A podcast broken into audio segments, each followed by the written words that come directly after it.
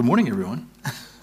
it's joy to greet you in the name of the Lord Jesus Christ. Uh, so, we're going to be looking at the Gospel of Luke again this morning. If you're visiting with us today or new here this morning, we started going through the Gospel of Luke and seeing what we can learn, what God has to teach us from this uh, book of the Bible one of the things, even in spending five months in Luke's gospel, there is so much in here. It's such a, a, long book that we still are going to have to skip over a lot of the passages. We can't hit everything, unfortunately. And so uh, we're going to be sort of hopscotching over different passages as we go through Luke. But as we do that, we don't want to lose track of the overall narrative of Jesus' life and, and the story that Luke is trying to tell us or is telling us in his gospel. And so, in order to do that, we're going to have to maybe stop a couple places and, and focus on some little things that won't be the main bulk of our sermons. I would encourage you all, as always, when we go through a book of the Bible, read it yourself at home. Open up the Gospel of Luke, read it, start at the beginning, read through to the end. That is often the most fruitful way to read Scripture to just start at the front of a book and go all the way to the end, the way it was written, the way it was intended to be read. And you will gain so much more from it from doing it that way. So I would encourage you to do that. Read Luke. You've got several more months. You should be able to cover it in that time.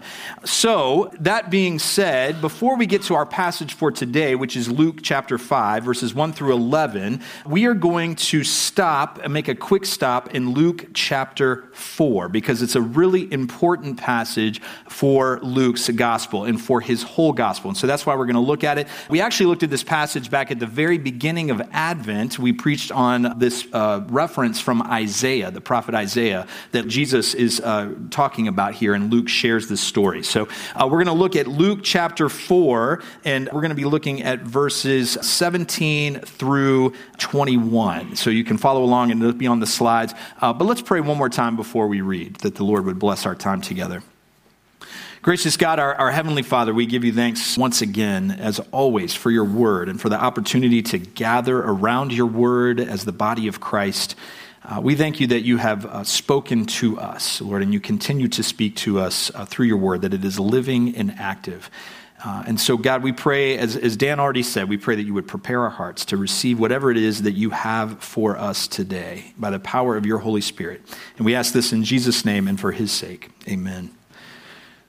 So, this is Luke chapter 4, and we're going to start uh, the, just the very end of verse 16. It says this um, He went to Nazareth, where he had been brought up, and on the Sabbath day he went into the synagogue, as was his custom.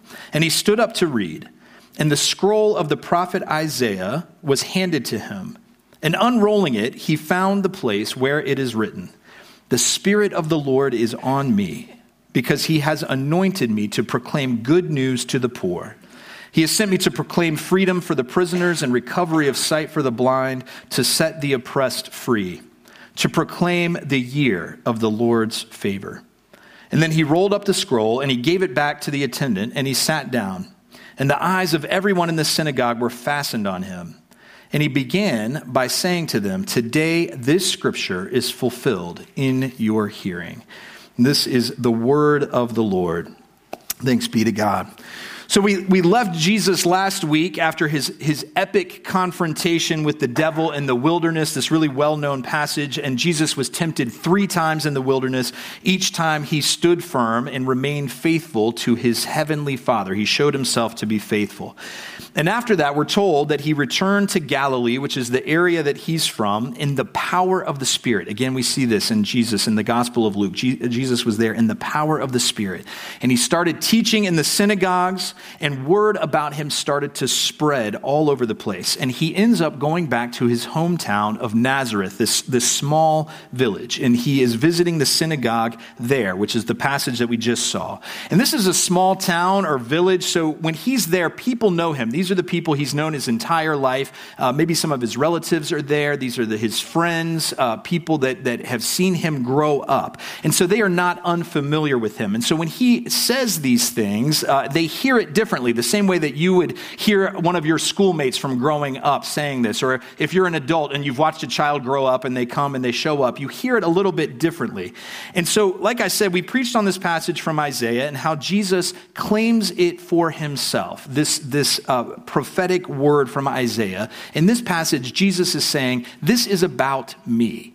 I am the one whom God has anointed with his Holy Spirit to come and to preach good news to the poor, deliverance to the captives. I love that we just sang that song earlier today uh, that Alazar picked because it, it's talking about this passage, it's quoting from this passage.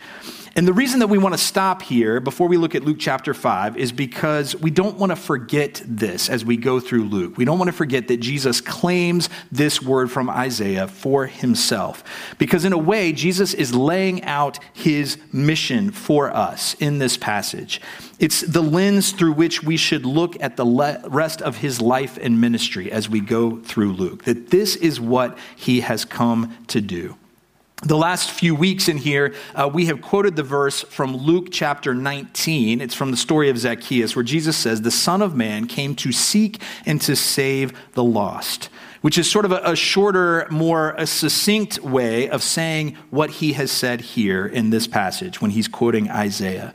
Who are the lost people that Jesus has come to seek out and to save? They are the poor, the prisoner, the blind, the oppressed. He has come to declare a year of jubilee to these people, the year of the Lord's favor, when, when debts were forgiven, when slaves were set free, when land was restored to people. And Jesus says that God had anointed him to proclaim good news to the poor. And what's important for us to know is that when, when he says this, when we see the word poor in the Gospel of Luke, it doesn't just mean people without money or people without economic resources. When we see the word poor in Luke, it's also talking about people who have little or no social standing. These are the poor. These are people who don't have any sort of position in their society. And these are exactly the people that we see Jesus interacting with throughout the Gospels. Uh, these are the people that we see Jesus ministering to throughout his life. These are women and, and children. These are widows and orphans, shepherds and fishermen. These are people who are disabled, people who have chronic illnesses, people that nobody else wants to go near or touch. These are Samaritans and Gentiles, and tax collectors and prostitutes, and even criminals and people who are possessed by evil spirits. These are the people who are lost. These are the people who are poor, the people who Jesus has come to seek out and to save. And certainly when we think about that list of people, maybe, maybe just maybe we can find ourselves on that list somewhere. We can put ourselves on that list in some way so that Jesus has come to seek us out and to save us as well. Already, we see uh, in the reaction to his teaching, if you keep reading in this passage, we'll see that at first people are really excited about this. They love what Jesus has to say. But then they turn on him. And what we see in that is that the gospel has already, in the very beginning, what Jesus has come to say and do has been offensive to some people. Not everyone receives it as good news, and particularly those people who it confronts with their sin and their sense of self righteousness. These are the people who most often are opposed to what Jesus has to say in the gospel. And so we see that Jesus, at the end of that passage, he's run out of his hometown by an angry mob, these same people uh, who that he has grown up with and known for a long time. And from there, Jesus continues his ministry, teaching and, and healing and casting out evil spirits, and word about him continues to spread around Galilee, and people start to follow him around. Which brings us to our passage today, our main focus today, which is Luke chapter 5, verses 1 through 11. It's a familiar story to many of you, uh, so we're going to read this passage now. It says this One day, as Jesus was standing by the lake of Gennesaret, the people were crowding around him, and they were listening to the word of God. And he saw at the water's edge two boats left there by the fishermen who were washing their nets. And he got into one of the boats, the one belonging to Simon. And he asked him to put out a little from shore. And then he sat down and he taught the people from the boat. And when he had finished speaking, he said to Simon, Put out into the deep water and let down the nets for a catch. Simon answered, Master, we've been working hard all night and we haven't caught anything. But because you, you say so, I will let down the nets. When they had done so, they caught such a large number of fish that their nets began to break. And so they signaled their partners in the other boat to come and to help them. And they came and they filled both boats so full that they began to sink. And when Simon Peter saw this, he fell at Jesus' knees and he said, Go away from me, Lord. I am a sinful man. For he and all of his companions were astonished at the catch of fish that they had taken. And so were James and John, the sons of Zebedee, Simon's partners. And then Jesus said to Simon, Don't be afraid. From now on, you will fish for people. So they pulled their boats up on shore, left everything, and followed him. This too is the word of the Lord. Thanks be to God. One of the things that I love about Luke is that Luke is a great storyteller. And I, I love a good story. I love stories that are told well. Does anybody out there know a good storyteller? Eh, somebody, a friend? Nobody. Nobody knows a good storyteller. I won't take offense at that. Okay, we got a couple people. All right. We've got people who tell great stories. And what I love about people who tell good stories is that you could just sit there and listen to the same story over and over again and still enjoy it each time you hear it. Whenever I get together with my college buddies, we always go back to the same stories, the things that happened in college.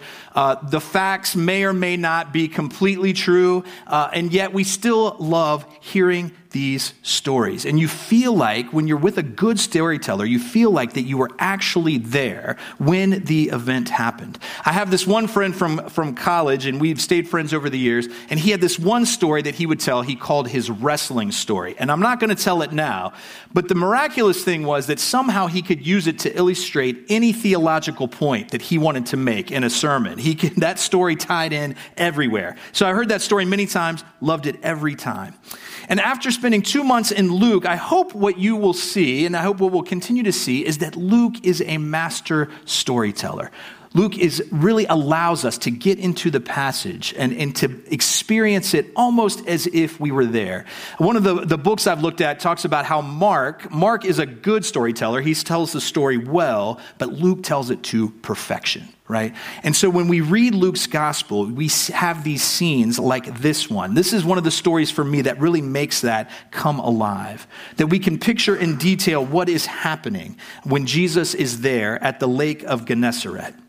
There's something about this miraculous catch of fish that can put us right there. And I think what really does it for me with this story in general is that it is a fish story. And I think all of the best stories are fish stories, aren't they? I don't know if this is something that translates to all cultures, but in America, a good fish story, I mean, it is something to behold. And I will say, again, I don't know if it translates everywhere, but I was on a tram a couple months ago, and this Czech gentleman started talking to me, and I had no idea what the words he was saying were, but he started showing me pictures on his phone of the big fish that he had caught. And it made me think, Yes, everybody loves a good fish story. I have learned just enough Czech through Duolingo, my app, to say Velka ryba, right? Big fish. I know, I connected, I made a connection. So I was very proud of myself in that moment. This is a great fish story that we have here today right? So we Luke pulls us in right away. He starts the story in the middle of the action. The crowds are pressing in on Jesus, and you can almost feel him being pushed to the, to the shore of the lake. Maybe his feet are starting to go into the water. He's been traveling around Galilee for a little while now, teaching and healing people. And he's, he's built up this reputation for himself. People are starting to follow him, they are seeking him out. They want to hear what he has to say, they want to hear, uh, see what he is doing. People are coming maybe because they hope to be healed, maybe because they want to see something miraculous. But they're also coming to hear what he has to say. They want to hear the word of God. That's what Luke says. That they were coming to hear the word of God that was coming out of Jesus' mouth. These are people who are hungry for it. They're hungry for the gospel and they know that Jesus has what they're looking for. Again, like what Alazar said this morning, we, we all have a God sized hole in our hearts that only God can fill. And so when people hear the word of God, it, it is attractive to them often. They, they know that this is something that they need.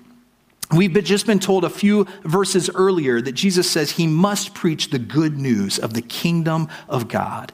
And this is what people are coming to hear that a, that a good and holy and just God is taking charge of this broken and sinful, unjust world and is going to redeem it. is going to set things right. And so many people are coming to hear this message that Jesus finds himself in what could be seen as an unpleasant situation, being pressed by the crowds. Maybe there were people on every side of him so that he couldn't move. And I, I, tend to picture him on the edge of the lake being pushed back into the water, like I said. And then he sees these boats that are right there with him. So he, he thinks quickly, he jumps into one of the boats, Peter's boat, and he pushes away from the shore. And all of a sudden, problem solved. And then Jesus starts teaching the crowds from the boat.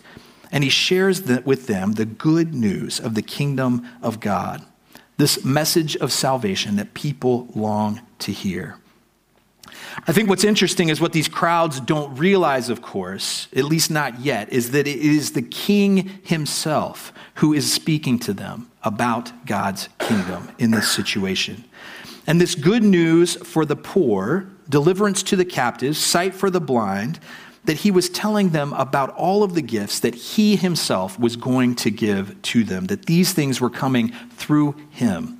Throughout his life, through his death, through his resurrection, all of this, Jesus was going to fulfill for them. And then Jesus wraps up his teaching, and then we go fishing. And I, I don't fish that much. I've been a few times, but I've been often enough to have a sense of the, the emotional highs and lows that come along with fishing. Uh, if you've ever been fishing before, then you can relate in some way to Peter and his comrades in this story.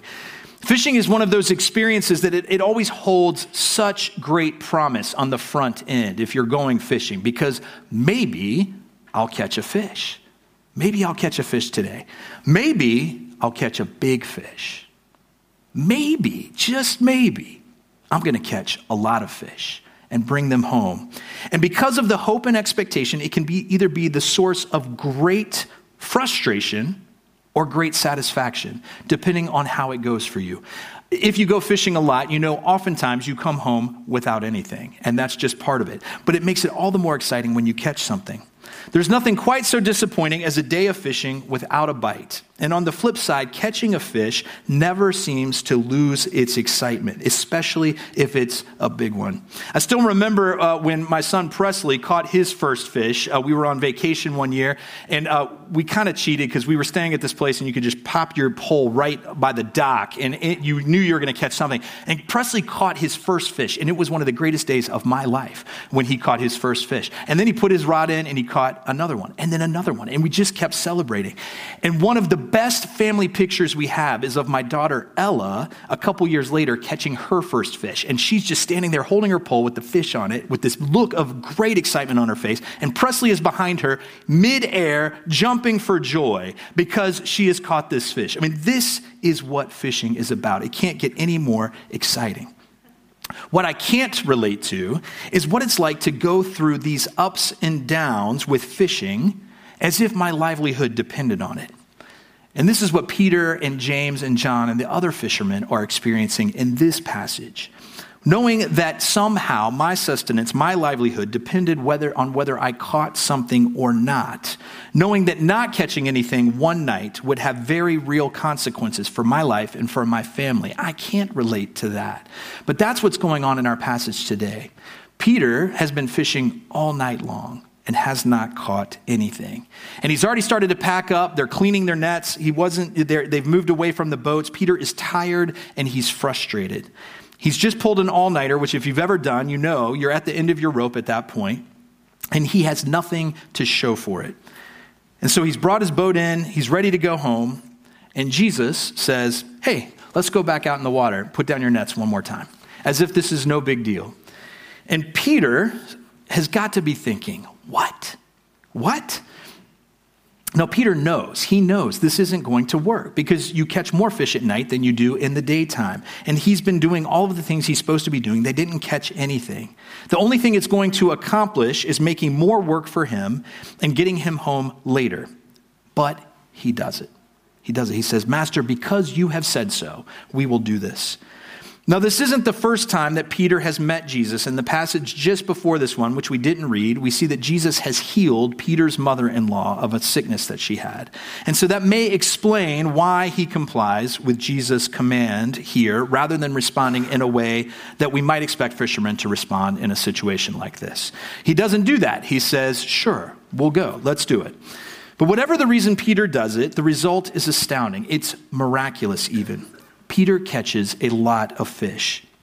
And this is where Luke is so good because he doesn't just say that Peter caught a lot of fish. He says that Peter caught so many fish that the nets were breaking and they had to call in another boat for backup. And yet, even with this other boat, there were still so many fish that both boats began to sink. And that is a great fish story. And then we get to the heart of this passage uh, which is this interaction that we have towards the end between Jesus and Peter. And this exchange sets the stage for their relationship going forward and really for the rest of Peter's life, what we read about him through Gospels and the book of Acts. What's really going on here? What do we see happening here? In some ways, this is a fun story. It's, it's popular in children's Bibles. There are just so many fish. And so we can talk about it and laugh and joke about it. But for Peter, this is a life changing event, this experience that he has just had with Jesus Christ. Because he has just experienced both the power and the grace of Jesus Christ in one episode. The fish are to Peter a gift, they are a blessing. There's something that he would not have been able to achieve on his own. And yet, for Jesus, this is an effortless task that he has brought here. The New Testament uh, commentator N.T. Wright encourages us to imagine in our own life, imagine in your own life, Jesus showing up in the midst of your day and asking for your help and then demanding you to do something in your area of own expertise that you saw as being pointless and futile, something that you knew wasn't going to accomplish anything, and yet you do it because he's asked you to, only to succeed beyond your wildest dreams. This is what has just happened with Peter. Imagine being faced with the power and the authority of Jesus Christ in this way, but also with the love and grace of God at the same time, in the same event. How would you respond to it? It may be that some of you have had an experience like this in your life before, that you can say, Yes, I can point to a time in my life when something similar to this happened. Maybe not exactly like this. But some of you may also be thinking, you know what? I'd love to have an experience like this. I'd love to have some sort of show of the miraculous power of God's, uh, of God's power and love in this way in my life. It would make it so much easier to believe if something like this happened to me. It would make it so much easier to put my faith in Jesus Christ if something like this happened to me. It'd be so much easier to follow Jesus if something like this happened to me. And it's true, experiences like this do change people's lives, like this one does for Peter and for James and for John. But I would also say that the truth is that God has given each one of us a miraculous show of His power and His holiness and His grace and love through the cross of Jesus Christ. What Jesus did for Peter is miraculous. It's amazing. It's, it's something that we are talking about 2,000 years later, no doubt. There's a reason that we still talk about this miraculous catch of fish. But it's nothing when compared to what Jesus did on the cross for each one of us, taking away our sin, giving us eternal life. Our faith shouldn't be in the miracle of the fish, but in the fact that Jesus Christ died and rose for us because there is no greater miracle than that one. I think so often we are looking for the fish story in our lives. We want that sort of miraculous event to happen instead of looking back to the cross and what Jesus did there. That's where we should focus. He came to save us, all of us who are lost in that place. Peter's response to Jesus in this story is, is sort of new, at least from a gospel perspective, and, and what we've seen so far. And yet, it might be said that we can learn that this is a faithful or the faithful way to respond to Jesus when we are faced with who he really is.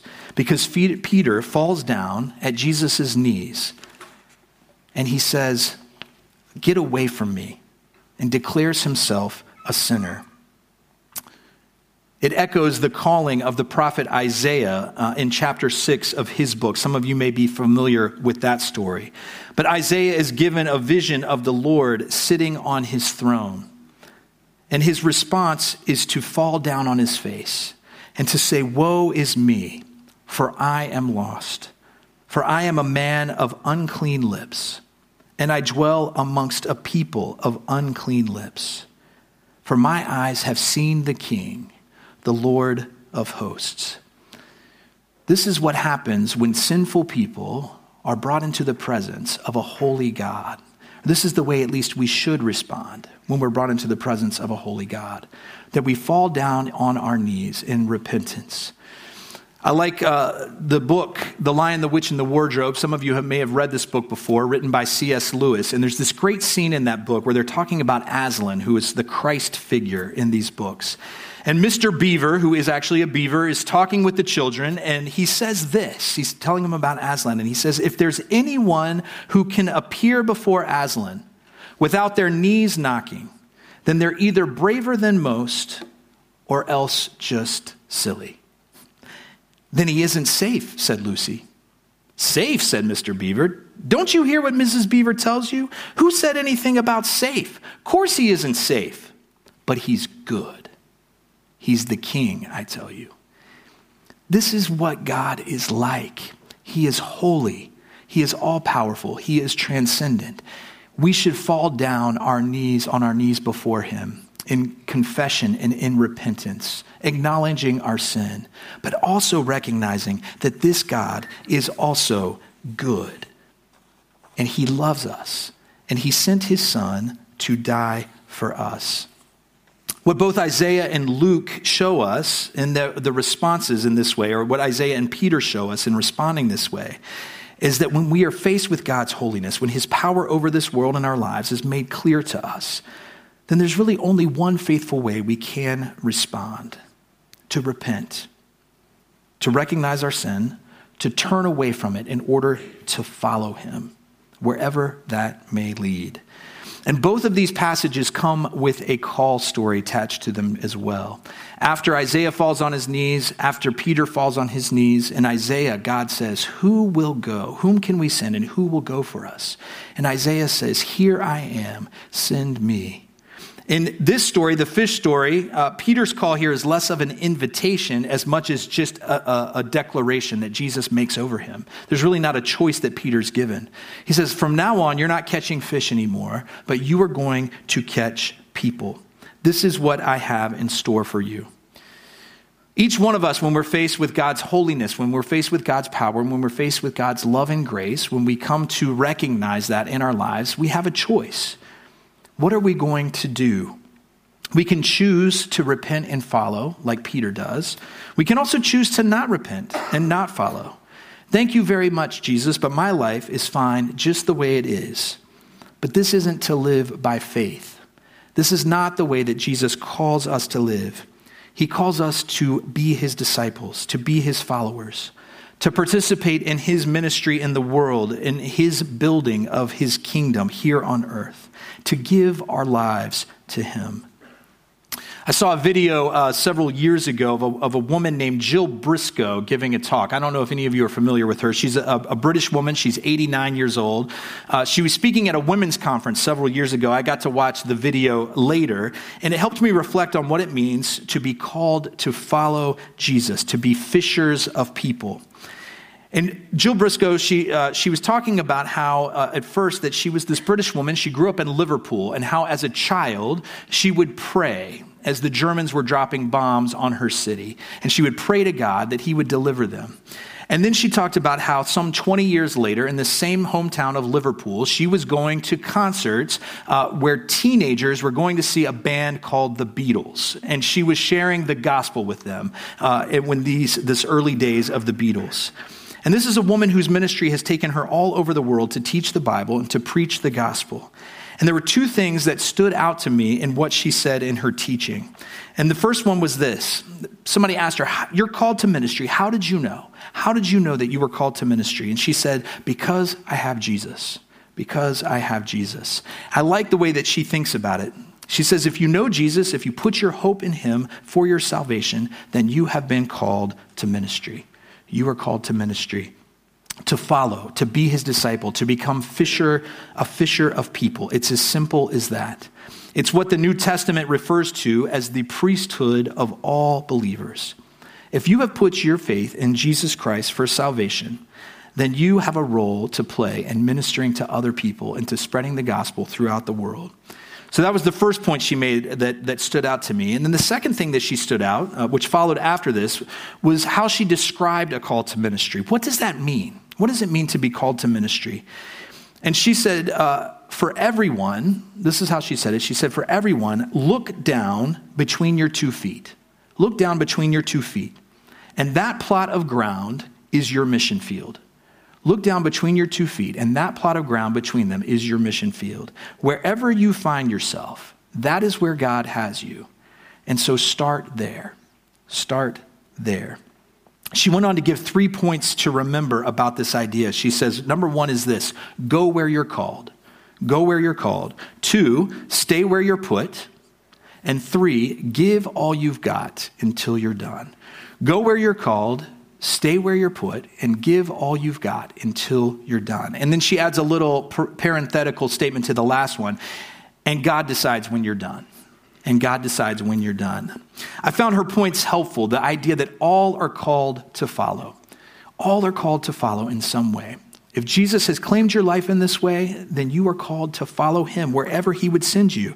Now, following doesn't necessarily mean selling everything that you have and going to a far away place. Some of us have done that in this church, but not all of us will. For some of you, being called means staying right where you are. For all of us, it means holding our possessions loosely and praying that God would show us where we are called and who we are supposed to be reaching out to. The second point is this stay where you're put, which recognizes that wherever you are, that's where God has you. I remember uh, my senior year of college having a conversation with a friend of mine, and I was uh, near the end of that time. I was about to graduate. I had no idea what I was doing after I graduated, and I was lamenting. And I said to her, If I just knew what God's will for my life was, then, then I would know what to do. Then I could go, you know, go to the right place. I don't want to mess this up. And she said, Mike, God's will for your life is for you to know Him. God's will for your life is for you to know Him, and the rest is details her point was this wherever you are, God has you there. And there is a way for you to pursue God, to be faithful, to be his disciple. It's not that God doesn't call us to specific places, but she said, don't stress out about it so much because wherever you are, that is where God has called you to be. I think a lot of times in our life as Christians, we get caught up thinking, where is God calling me next? Where is God calling me next? Where is God calling me next? And we lose sight of the fact that God has called you to be right where you are. And so stay where you're put and focus there on ministering to the people around you, wherever that is, until God calls you to another place. That's the city or town or area that you live in. For most of us, that means Prague right now. It means whatever job you're in, whatever you are a student, whatever family you're in, whoever you interact with on a regular basis, whatever house or flat or neighborhood you live in, God has you there for a reason. God has you there for a reason. It's not to say you can't ever leave, but wait until God calls you to a new place and He will make it clear to you. And then the third point is this give all your got, you've got until you're done. And God decides when you're done. It reminds me of the verse that says, In all that you do, work at it with all of your heart, as though working for the Lord and not for men. And then God will give you an inheritance as your reward. Work for the Lord wherever He has you, wherever He's put you, whatever season of life you're in, see what God has in store for you and work as though working for Him. This means more, uh, the, uh, it means about being about God's purposes wherever He has you. It doesn't mean you just work and work and work till you're exhausted. We need to remember that God has worked rest into the fabric of His creation. But it means following Him and being about His purposes. This is what discipleship looks like to follow him in this way. I want to close today with a quote uh, from N.T. Wright uh, about uh, this passage and uh, what he says about being fishers of people. He says this Jesus doesn't want to leave anybody out. His call to Peter and to others that they should now help him in catching people came precisely in order that the good news would go out wider and wider, reaching as many people as possible. He goes on to say, when Jesus calls, he certainly does demand everything, but only because he has given everything himself and has plans in store for us and for the world that we would never have dreamed of. Amen. Let us pray, friends. Gracious God, we pray this morning and give you thanks uh, for your gracious and generous provision for us.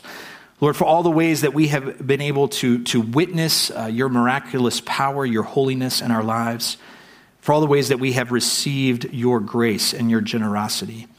And we pray, Lord, that we would hear this call that you give to all of your people to come and to follow you wherever you may be leading us. Lord, uh, uh, you have led us to right to where we are. We pray we would be your faithful servants and witnesses right where you have us. And Lord, when it is time for us to go elsewhere, we pray that you would uh, make us open to follow you. We ask all of this in Jesus' name and for his sake. Amen.